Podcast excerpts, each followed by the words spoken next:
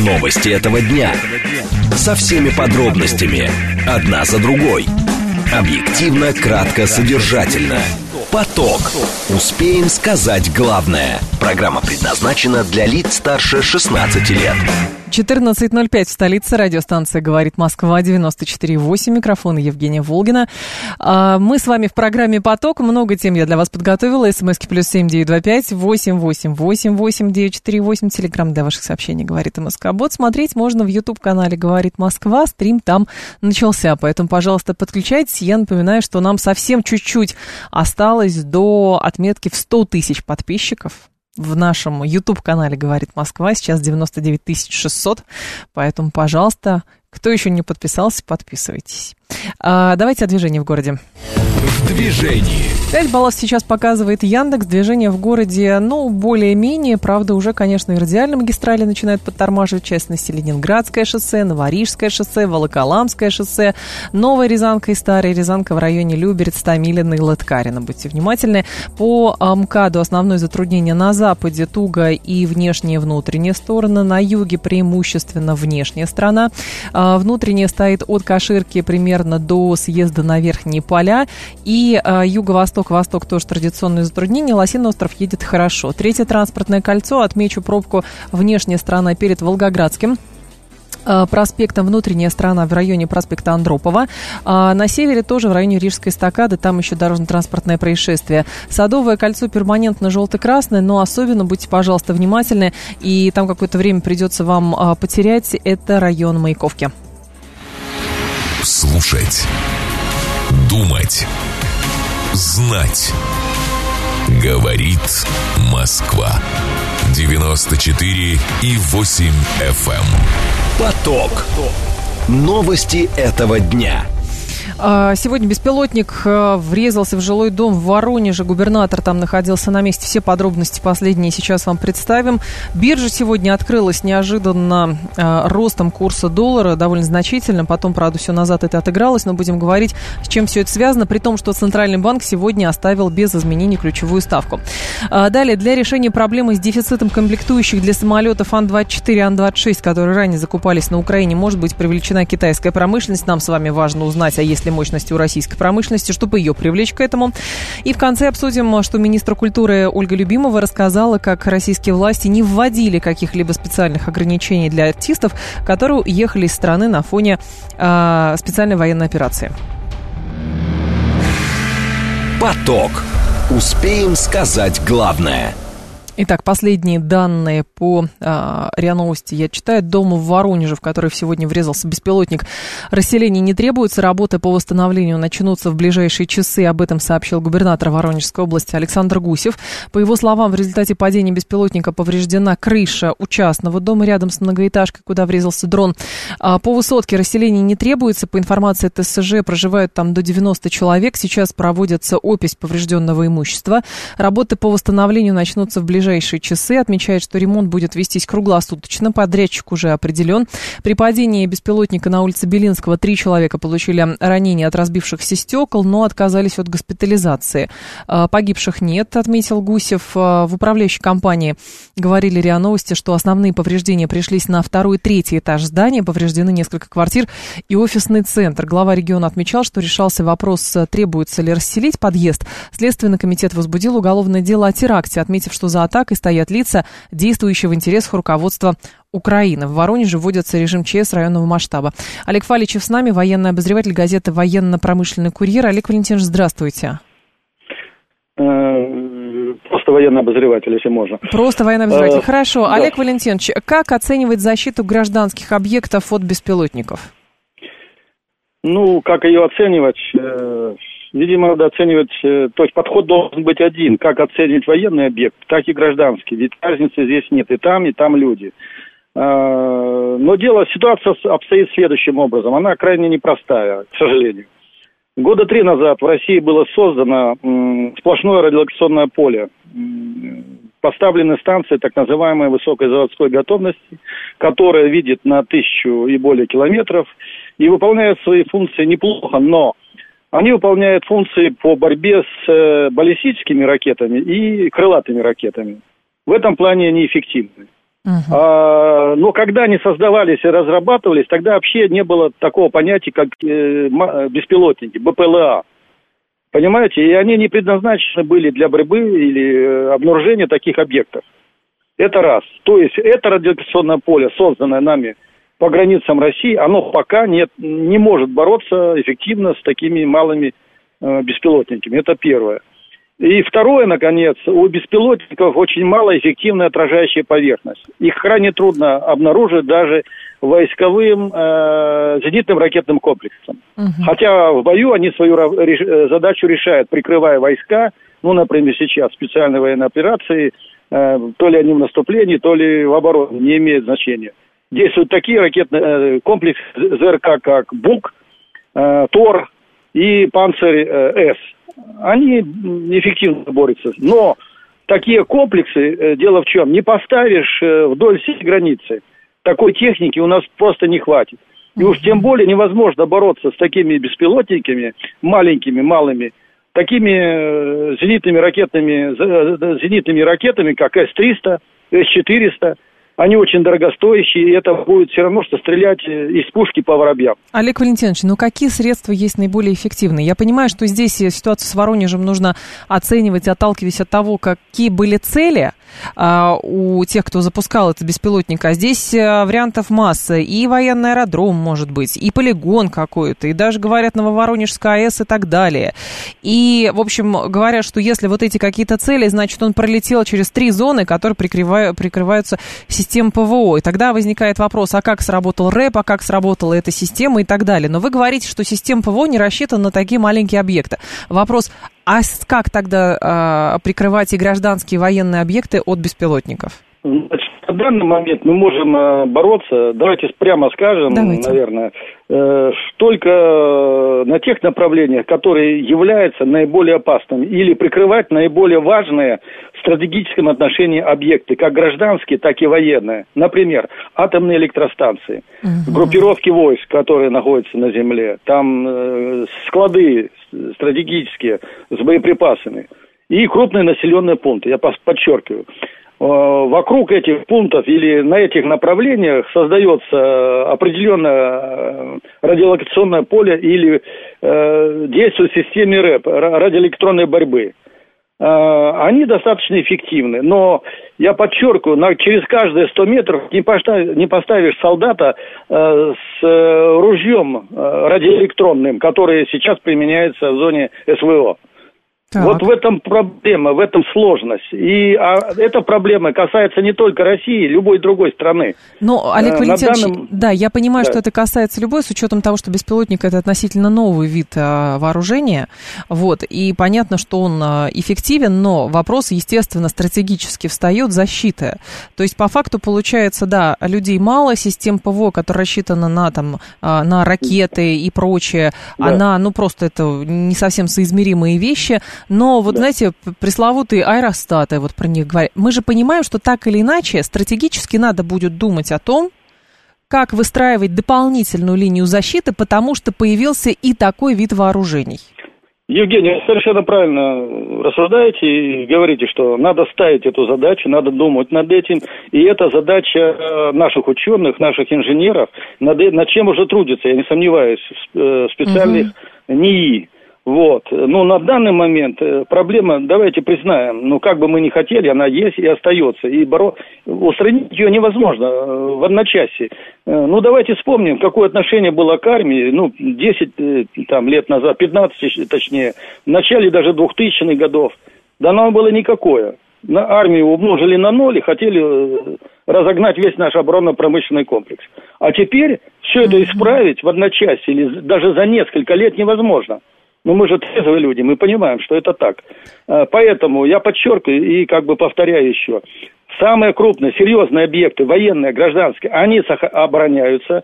Вокруг них создана система РЭБ, которая работает, да, там э, стоят э, э, дежур, на боевом дежурстве такие комплексы, как ЗРПК, э, Панцирь-С, который mm-hmm. может стрелять не, не только ракетами, но и крупно, крупнокалиберными пулеметами и так далее. Вот. Э, ну вот на, в этом плане мы защищены. Что касается других объектов, то, на мой взгляд, может быть, я тоже как человек могу в чем-то ошибаться сказать, угу. но не думаю. Вот, поскольку давно изучаю этот вопрос и работаю в этом направлении, э, к сожалению, у нас пока эффективных средств борьбы э, против малых беспилотников, которые летят на малой высоте, подчеркиваю, э, на тихой скорости, обладает низкоэффективной отражающей поверхностью, которую очень трудно засечь и, и уж тем более поразить, ну хотя бы засечь прежде всего, чтобы сбить, надо ее засечь. Вот. Э, для этого, к сожалению, э, надо думать над этим дальше и работать э, в этом направлении. Просто интересно, ученым. Олег Валентинович, а вот важно понять еще, насколько быстро и оперативно можно на данный момент отслеживать, откуда а, запускают эти беспилотники. Вот в чем дело. То есть ну, в какой момент ну, они становятся видимыми?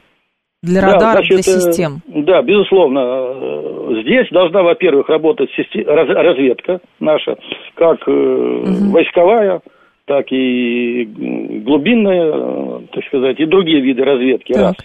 К этому надо подключать нашу космическую группировку.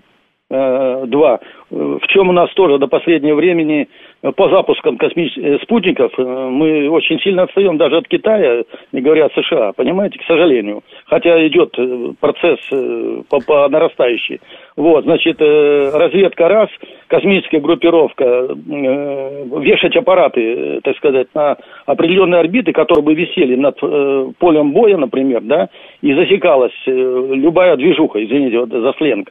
Вот, два. И, наконец, конкретно мы мы знаем, откуда могут запускаться эти беспилотники. Мы, можем, мы знаем, что они могут запускаться только с территории Украины, на данный момент, по крайней мере. И, значит, на этом направлении нам надо сосредоточить все усилия по их разведке, угу. засечке и э, подавлению и сбитию. А, Олег Валентинович, с вашей точки зрения, почему Следственный комитет использует настолько обтекаемую формулировку, действующую в интересах военно-политического руководства Украины, совершили атаку на территорию Воронежа с использованием БПЛА? Вот это действующее в интересах военно-политического руководства Украины.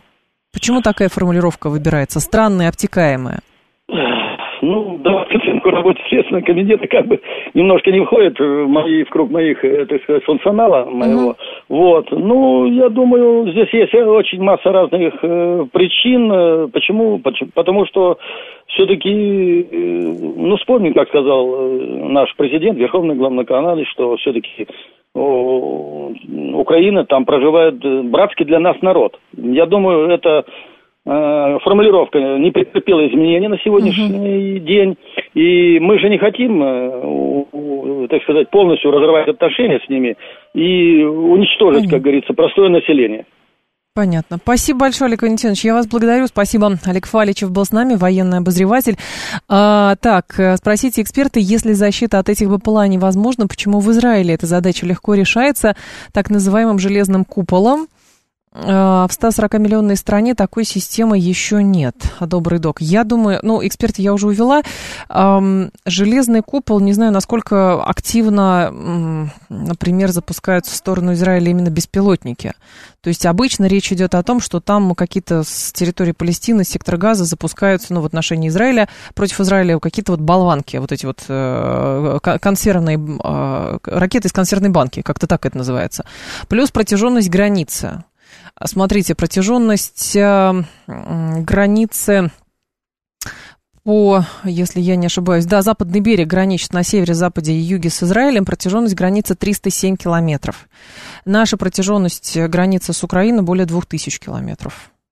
Вот, поэтому, э, может быть, с этим связано, не знаю. Вот. Плюс действительно беспилотник, ну, как выясняется, это признают многие военные эксперты, это довольно такой Э, пока что довольно неуязвимый вид вооружения. То есть э, хорошо справляются со своей задачей беспилотники, которые э, запускаются с нашей стороны по военным объектам на Украине, это очевидно совершенно. Вот. Ну и, соответственно, встречный для нас вызов тоже э, рождается, как э, бороться с беспилотниками, которые запускаются с той стороны, против а, наших объектов. Вот в чем дело. Внести помехи в GPS вдоль границы не представляется делом сложным. Другое дело, если оператор на соседней улице, но и здесь блокировка канала сотовой связи сброса взрывчатых веществ может быть эффективной, если вовремя обнаружить и блокировать незарегистрированные номера, появившиеся в зоне действия той или иной вышки сотовой связи. Говорит Адам, теоретически да, теоретически мы с вами много раз говорили, ведро с гвоздями в космос запустить, и, конечно, там с сотовой связью будут большие проблемы, но и, в общем-то, спутниковая группировка там, противника, например, тоже будет каким-то образом повреждена, и уже будет меньше технических возможностей запускать те же самые беспилотники. Вот. Но это, видимо, выведение конфликта на какой-то некий иной уровень, и поэтому пока а, пытаются справиться какими-то средствами, которые, а, видимо, привычны. Так через железный купол тоже периодически даже ракеты, собранные на коленке, пролетают. Совершенно верно, Сергей. То есть железный купол это не панацея. Железный купол это дорогое удовольствие против дешевого снаряда выпускается а, дорогостоящие ракеты, говорит Евгений. Вот. А, уже больше года только и слышно, надо подключать, надо усиливать. Я не против, но быть может сначала можно было подготовиться с учетом сил вероятного противника, а потом уже что-то начинать, так вижу. Вы понимаете, добрый док, это возвращает нас с вами к тезису о том, что планировали одно, а получилось несколько иное, и поэтому по ходу нужно а, совершенствовать а, то, что уже было. Ну, как-то так.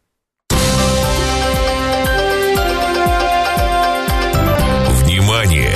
Говорит Москва. 94 и 8 FM. Поток. Успеем сказать главное. Про курсы валют давайте теперь поговорим. А, сегодня, говорят, доллар поднимался выше 83 рублей. Может быть, кстати, это было на ожиданиях, что сделает Центральный банк с ключевой ставкой. Значит, данные биржи были какие? 82,6 было, 83 было. А параллельно что тут еще пишет, Райфайзенбанк вводит комиссию 50% на переводы физлиц в долларах из других банков. Но это другая история. Так, курс доллара вот утром был 83, а, евро был почти что 90, нефть еще была 76.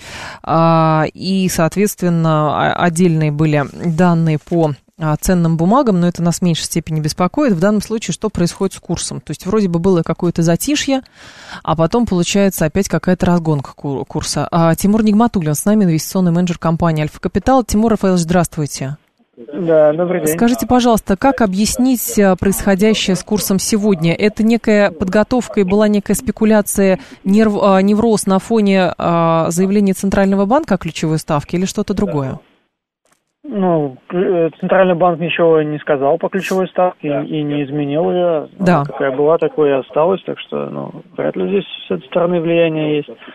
Э, но, тем не менее, мы видим э, макроэкономические тенденции, они связаны с тем, что ну, импорт быстро восстанавливается, экспорт не растет, вот. Угу. Ну и, соответственно, если у вас, знаете, как задача по физике там, для пятого класса, из бассейна труба большого диаметра вытекающая, поступающая вода по трубе маленького диаметра, ну вот э, вода кончается, рубль ослабляется. Это нормально, mm так устроена экономика.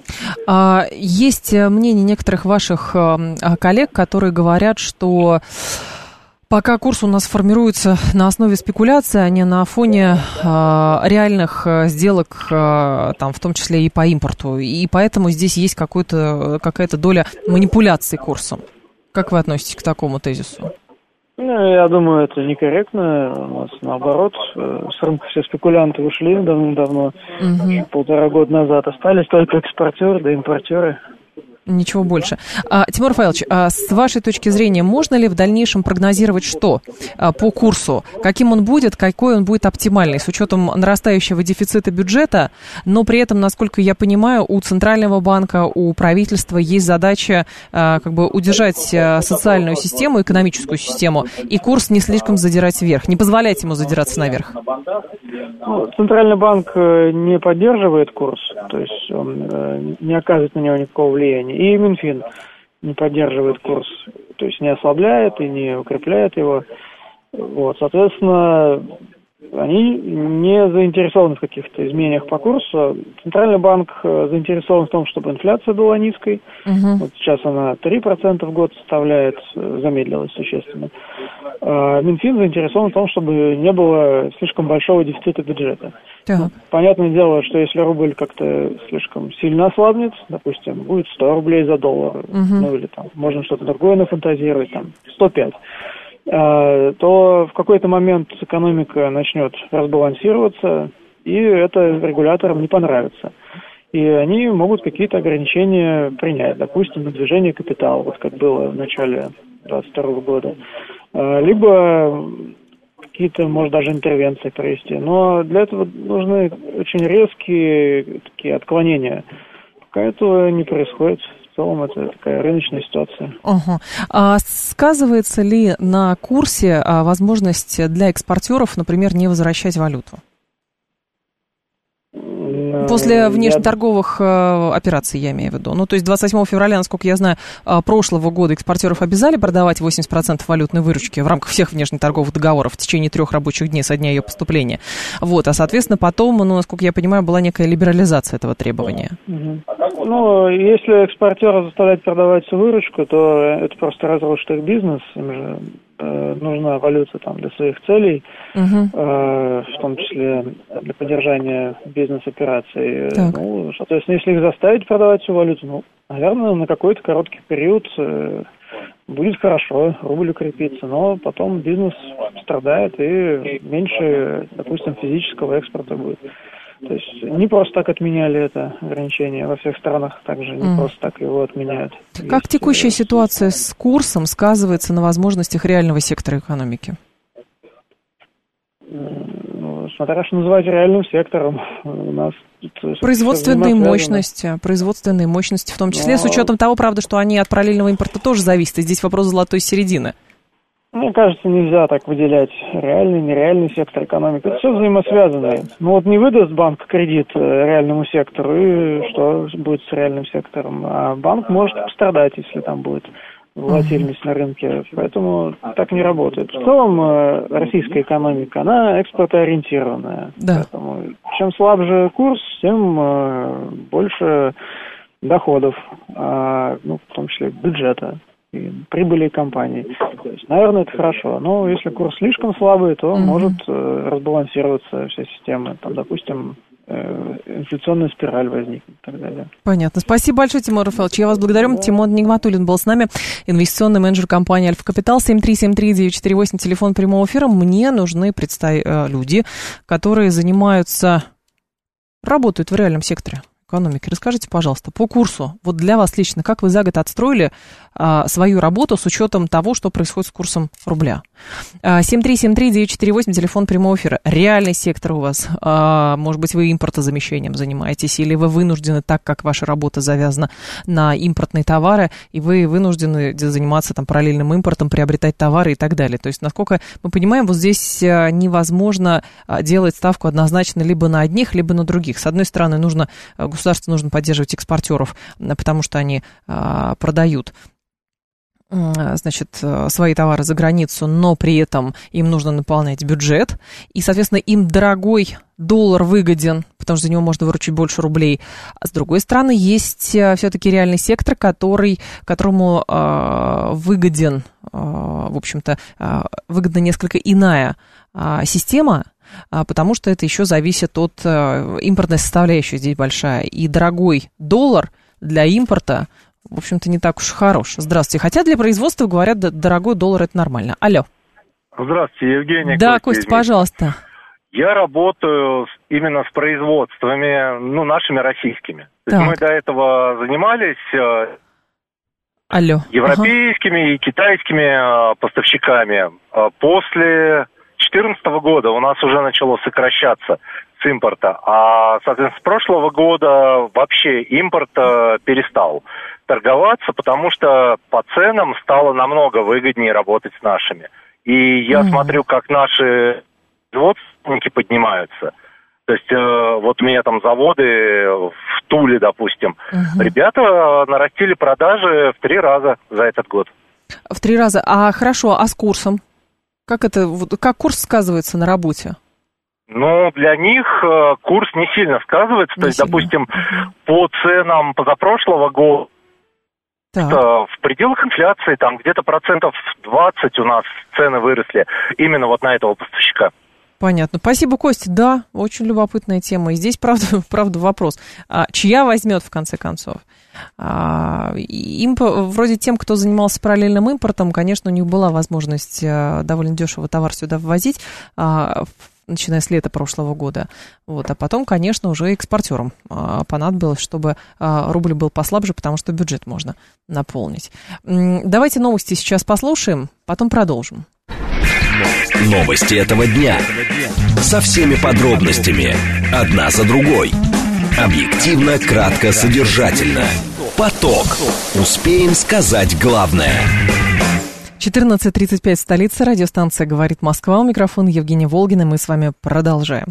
Для решения проблемы с дефицитом комплектующих для самолетов Ан-24 и Ан-26, которые ранее закупались на Украине, может быть привлечена китайская промышленность. Такая идея обсуждалась на заседании рабочей группы Росавиации по разработке предложений по поддержанию летной годности парка воздушных судов региональной авиации. Состоялось оно 6 э, июня. Об этом РБК рассказали три источника, знакомых с итогами совещания. И вот, э, решено задействовать китайскую промышленность. Вопрос, почему решено задействовать китайскую промышленность? По идеологическим соображениям или чисто по техническим соображениям, потому что российская самолетостроительная э, промышленность, которая могла бы э, решить вопросы с дефицитом комплектующих, в частности для самолетов Ан-24, Ан-26, пока еще не восстановлена. Вот, э, существует ли она? Но вроде бы все-таки существует. Роман Гусаров с нами, главный редактор портала Авиару. Роман Владимирович, здравствуйте. Здравствуйте. Скажите, пожалуйста, а насколько мы сейчас обладаем а, мощностями в российской промышленности, чтобы компенсировать некий дефицит? И почему а, есть вариант китайцам обратиться? Ну, я не слышал начала сюжета. Я так понимаю, что речь идет, видимо, о самолетах Ан-24-26. Да, потому что комплектующие закупались на Украине, а теперь э, решено, ну, как вариант, э, привлечь китайскую промышленность к этому. Ну, дело в том, что Ан-24 и транспортная его версия 26 – это старый советский самолет, и разрабатывался он в Киеве КБ Антоновым. Соответственно, как говорится, все компетенции производственные, они на Украине – в России эксплуатируется э, несколько десятков таких самолетов, но они уже старенькие, и по большому счету нам их просто надо дотянуть до того момента, когда к ним на смену придет э, самолет «Ладога», который сейчас разрабатывается, уже первый опытный образец активно строится, уже в производстве.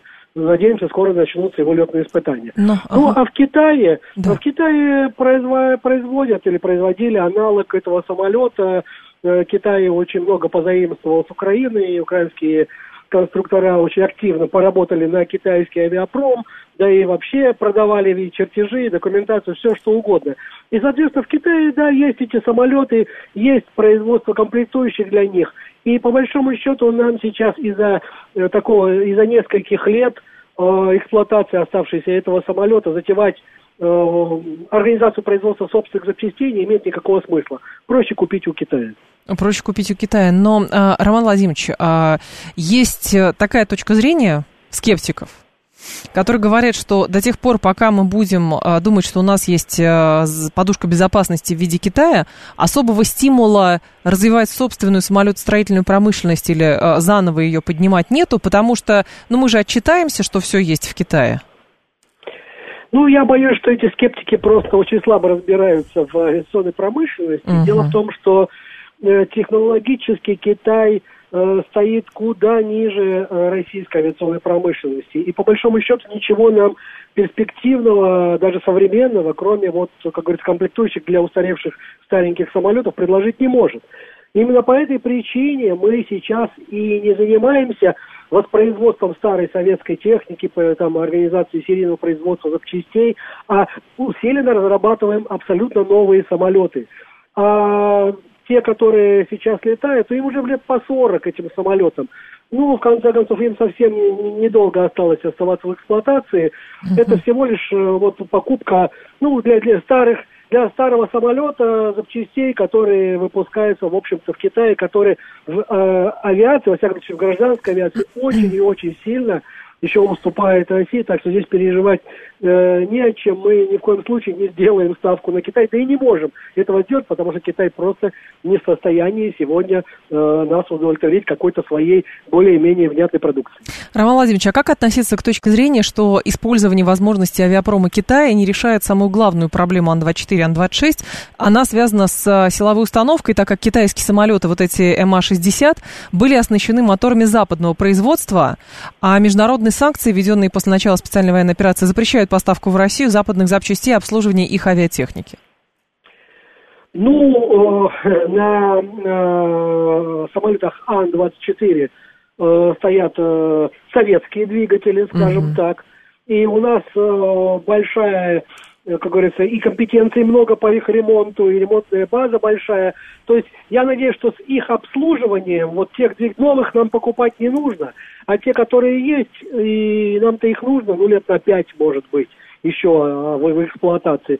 Я думаю, что вполне можно тянуть, да и склады большие э, имеются всегда, э, в конце концов, даже эти же самолеты не только эксплуатировались, допустим, в коммерческих авиакомпаниях, но еще и в госавиации или в том же Министерстве обороны, там 26, как транспортный самолет, да там всегда большой, огромный запас и запчастей, и двигателей на хранении. Я думаю, что если это все поднять, то вполне можно обойтись без украинских комплектующих, ну, я имею в виду по двигателю. И опять-таки надо ускоряться, ускоряться в первую очередь в создании нового самолета, нового современного аналога Э, Ан-24, то есть это самолет «Ладога», который сейчас uh-huh. разрабатывается. А, с, как раз с разработкой новых самолетов, а, какие здесь вы видите проблемы и риски? А, потому что периодически мы видим заявления ответственных ведомств о том, что они сроки сдвигают вправо. А, то санкции, то финансирование мало, то еще что-то выросло, то а, инженеров нету и так далее до бесконечности.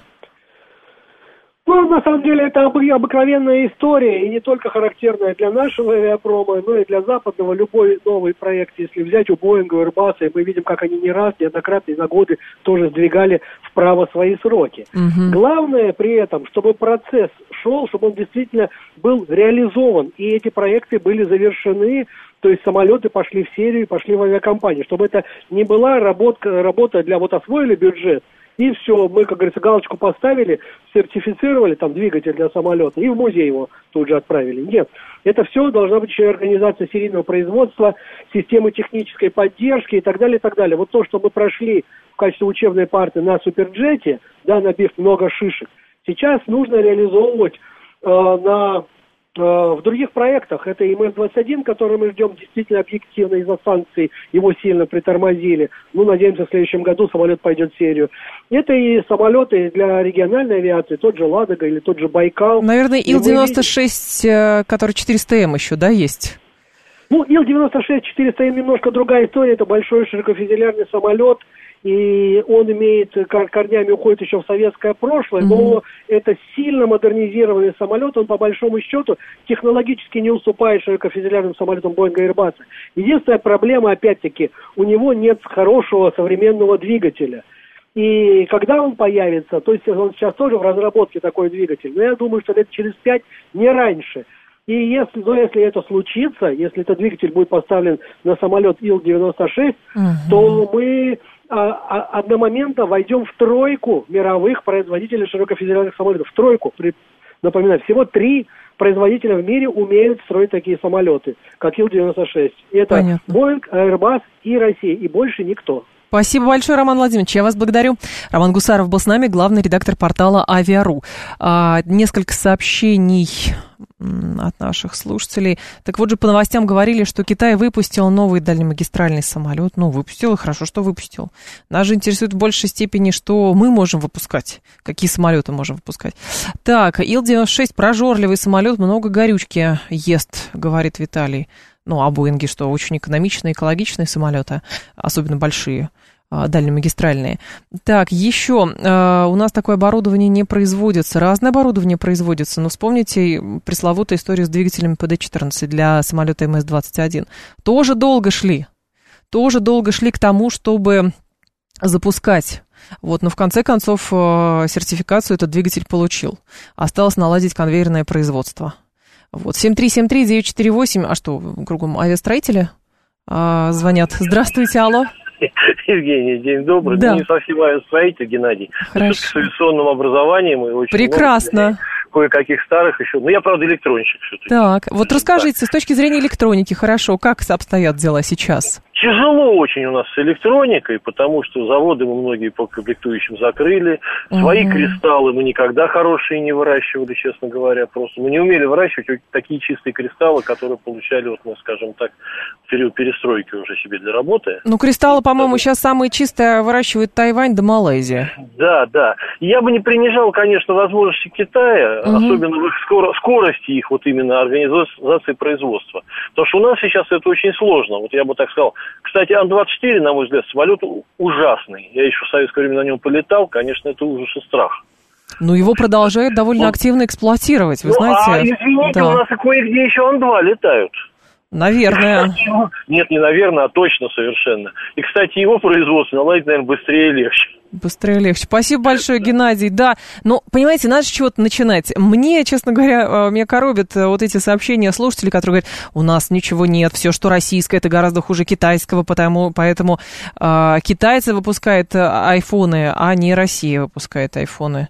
Нет, китайцы выпускали айфоны просто потому, что американцы там сосредоточили производство, потому что э, на тот момент э, китайская рабочая сила была самой-самой дешевой. Не забывайте, что мы тоже довольно много для а, рынков, в том числе Восточной Европы, а, всякого конвейерного, сборч, сборочных цехов у нас тоже много было. Вот, а, поэтому, в общем, говорить о том, что однозначно китайская просто лучше, чем русская, нет, не надо, пожалуйста, этого. А, Плевать, сколько ест самолет, главное имидж и техническая честь страны, что нефти нет в стране, тоже верно, 386 тоже верно.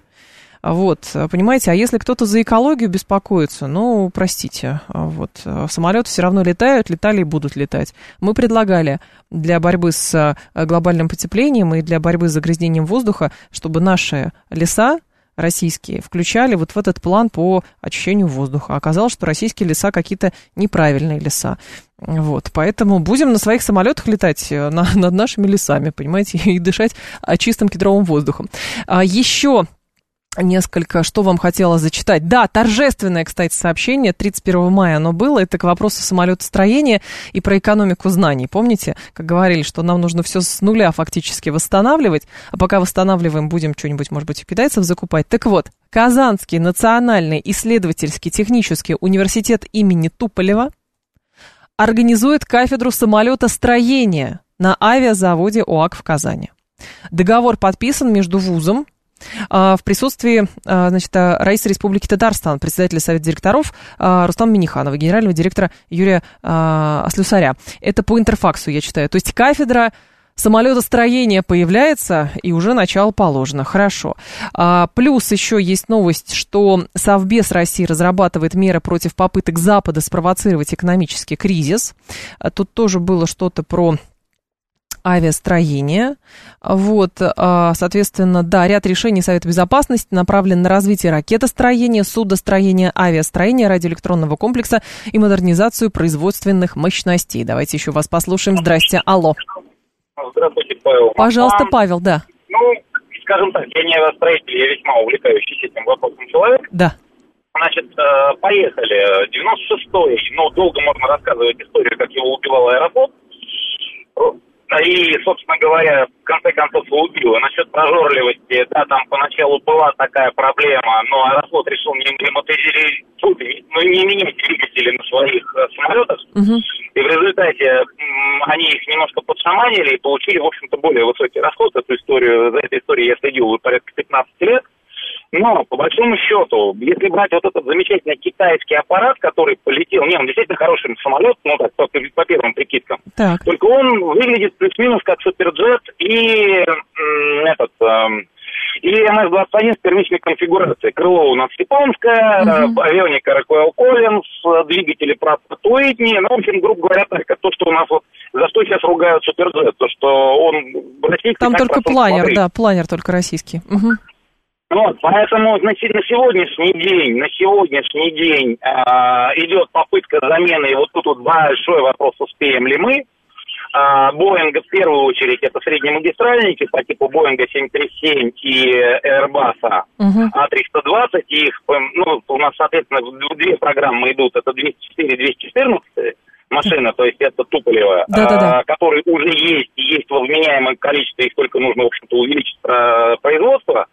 И э, МС-программа, которая, скажем так, это следующий шаг, но я ни разу не слышал чтобы как, хоть какой-то самолет выходил в э, нормальную эксплуатацию без серьезных проблем. Это правда, детские Поэтому- болезни у всех самолетов есть. Да, Павел, спасибо большое. Уже с этой темы нужно заканчивать, но я вижу, что она вас будоражит. А самое главное, понимаете, надежда, надежда на то, как будет развиваться российская авиаотрасль, она есть. И люди, знающие, тоже есть. И совершенно справедливо пишет слушатель, что нашим инженерам немного проще, в отличие от поколения дедов, имеются все-таки базовые знания самолетостроения, а тогда все создавалось с нуля. Это правда.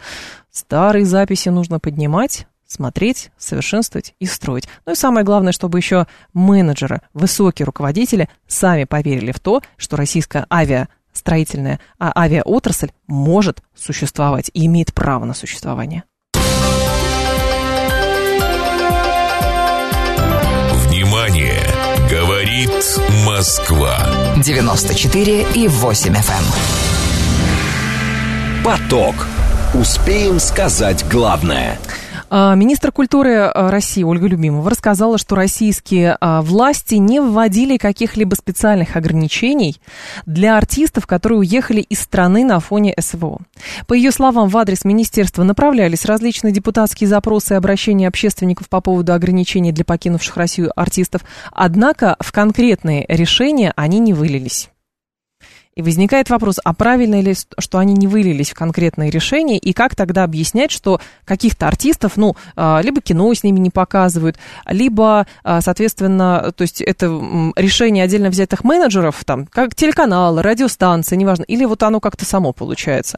Николай Бурляев с нами, первый зампред Комитета Госдумы по развитию гражданского общества, вопросам общественных и религиозных объединений, народный артист России. Николай Петрович, вас приветствую, здравствуйте. Здравствуйте. Скажите, пожалуйста, Николай Петрович, а когда министр культуры говорит, что несмотря на большое количество а, депутатских запросов и обращений общественников по поводу ограничений для покинувших а, Россию артистов, конкретные решения не получались, ну, это правильно, неправильно, или все-таки надо принимать какие-то конкретные решения, чтобы была позиция государства? Но Министерство культуры Российской Федерации от, отстает от требований нового времени. Действительно, э, я знаю, что очень многие депутаты обращались в министерство с тем, чтобы они приняли какие-то меры по поводу тех, кто отъехал, но кто пытается к нам как-то вновь э, так сказать, вползти в это русло культурное. Сейчас новое время, нужно это понимать исполнительной власти. Ведь э, и депутаты Думы Государственной, они избранники народа, они обращались в Минкультуры, выражая требования народа. А Поэтому я-то против репрессий, каких бы то ни было, но нужно как-то с умом к этому подойти. Ведь те люди, которые отъехали и которые были частью нашей культуры, они на протяжении 30 лет они понижали духовный уровень нашего народа. И через шоу-бизнес, эстраду и так далее. Сейчас пришло новое, новое время, и президент издал исторический указ уровня планетарного о том, что мы должны сохранять традиционные духовно-нравственные ценности. Эти люди не сохраняли эти ценности, они их разрушали, они понижали духовный уровень народа. Поэтому ну, никакой государственной поддержки не должно быть. И это министерству пора осознать, потому что они очень вяло работают в этом плане. А с чем связано, Николай Петрович, с вашей точки зрения, как вы выражаетесь, именно вялая работа министерства? Есть э, попытка постоять в стороне, есть, э, может быть, э, желание на всякий случай ничего не сделать, потому что а вдруг ситуация поменяется? Ну, у меня ощущение такое, что исполнительная власть, а я знаю Министерство культуры с 59 года практически, оно просто выродилось в Министерство развлечений и требуется ну, коренная реорганизация и Министерства культуры Российской Федерации, которое есть одно из главных ведомств в нашей стране, которое закладывает все духовные ценности. Но пора услышать голос президента, указ президента, потому что, потому что на словах, как э, утверждал еще прежний министр Мединский, что э, вот указ президента это конституция для Минкультуры, так почему они ее так плохо выполняют, слабо выполняют? Николай Петрович, а как тогда объяснить, смотрите, если Министерство культуры не выносило отдельных решений по поводу там а, запретов на какую-то трансляцию кого-то, а, песни, не знаю, кино, как угодно, то есть я правильно понимаю, что это решение отдельно взятых против а, просто менеджеров индустрии, которые либо на всякий случай это делают, отменяют там трансляции каких-то песен или ролей людей, которые уехали из Российской Федерации и высказываются против Российской Федерации, или просто делают это из идеологии идеологических соображений? Ну, это к ним вопросы, по угу. каким соображениям, потому что они все потеряли кормушку, очень серьезную, которая э, ну, вкладывала огромные средства в понижение духовного уровня народа.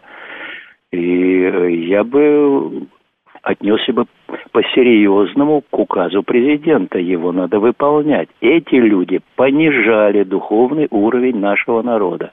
Им место в нашей культуре быть, ну, просто не может быть этого места у них и никакой поддержки, естественно. Поддерживать надо традиционные духовно-нравственные ценности. А вот с этим как раз проблемы у министерства. Я вот смотрю, как они вяло поддерживают то, что развивает наши традиции и сохраняет, и поднимает духовный уровень народа. Это просто недопустимо. Пришло новое время. Понятно. Спасибо большое, Николай Петрович. Я вас благодарю. Николай Бурляев был с нами, первый зампред комитета Госдумы по развитию гражданского общества, вопросам общественных религиозных объединений «Народный артист России». А, так, а, а что Минкультуры вкладывал в агента Моргенштерна, говорит Виталий Филе, что именно вкладывал, не, не знаю, что вкладывал. Уехали это одно, но если их действия, например, в интернете нанесли вред армии, обществу это другое, и тогда их поведение в условиях СВО должно подвергнуться критике определенным ограничениям. Это нормально. Понимаете, Адам, вопрос ограничений, как бы централизация ограничений должна быть. Или на всякий случай, как бы вот, э, ну, условно, какой-то артист уехал, что-то там высказался, признали его иноагентом, например, но министерство не выходит с решением, что да, мы централизованно говорим радиостанциям, э, каналам музыкальным, театральным площадкам, выставочным комплексам. Все, вот эти люди появляться здесь не должны. То есть вопрос именно к этому. Почему министерство не выходит именно с таким централизованным решением? То есть кто-то где-то что-то отменяет из ротации убирает, и, соответственно, возникает вопрос, ну, действительно, а что на самом деле происходит? То есть это личная инициатива отдельно взятого медиа-менеджера, программного директора, радиостанции, телеканала, а, неважно, социальной сети, убирать на всякий случай это из ротации. А, или же это какой-то негласный запрет. Но почему тогда он негласный, а, а должен быть, по идее, гласным? Ну, почему нет? Если, например, человек в списках каких-то есть, в списках он значится, там, и на агентов, как угодно. Ну, то есть, если через по линии Минюста это происходит, почему это не происходит по линии Министерства культуры? Ну, например. То есть, Министерство культуры должно выходить с какой-то позиции? Или оно не должно выходить ни с какой позиции вообще? Потому, ну, это как-нибудь оно само. Вот оно само разрулится как-то, а мы в сторонке постоим. Давайте с вами поговорим на эту тему. 7373948. Вы считаете, что централизованные решения должны быть, потому что это показывает позицию государства, а не так, что где-то шито-крыто, никто никому вот, на всякий случай из ротации убрали. Но на самом деле ты же понимаешь, что вот такая ситуация складывается. То есть, когда нет централизованного решения, действительно можно думать о том, что, ну, пока на время, а потом вот, в общем, чтобы не отматывать ничего назад, тихонечко все вернется. Хотя вряд ли, честно говоря. 7373948, телефон прямого эфира. 7373948, по коду 8495. Мой духовный уровень никто не понизил, говорит 404 а, вопрос, какого уровня изначально был ваш духовный уровень. Если его никто не понизил. Вопрос, а повысил ли его кто-то? Вот в чем дело. Ваш духовный уровень. Вот здесь же речь, понимаете, не, не идет конкретно о том, э, нравится вам отдельно взятый артист или не нравится. Понятно, есть проблема в том, что есть люди, например, которые не уезжают из Российской Федерации. Они хотят быть с Российской Федерацией, у них душа болит за Российскую Федерацию, но они по тем или иным причинам начинают критически высказываться об этом. Их почему-то убирают из какой-то ротации, хотя сложные темы нужно, безусловно, поднимать. И в искусстве эти сложные темы рождаются, тоже как бы проявляются. Это один разговор. А когда и речь идет о людях, которые уехали из России, а, которых внесли в какие-то списки, вот, но по этому поводу не высказывается министерство, которое как бы курирует все это дело, это другое дело, и оно, естественно, много вопросов рождает. Все, а, с вами уже не успеваю звонки принять. Далее информационный выпуск, потом Юрий Боткин. Я с вами до вторника прощаюсь. Всем хороших выходных.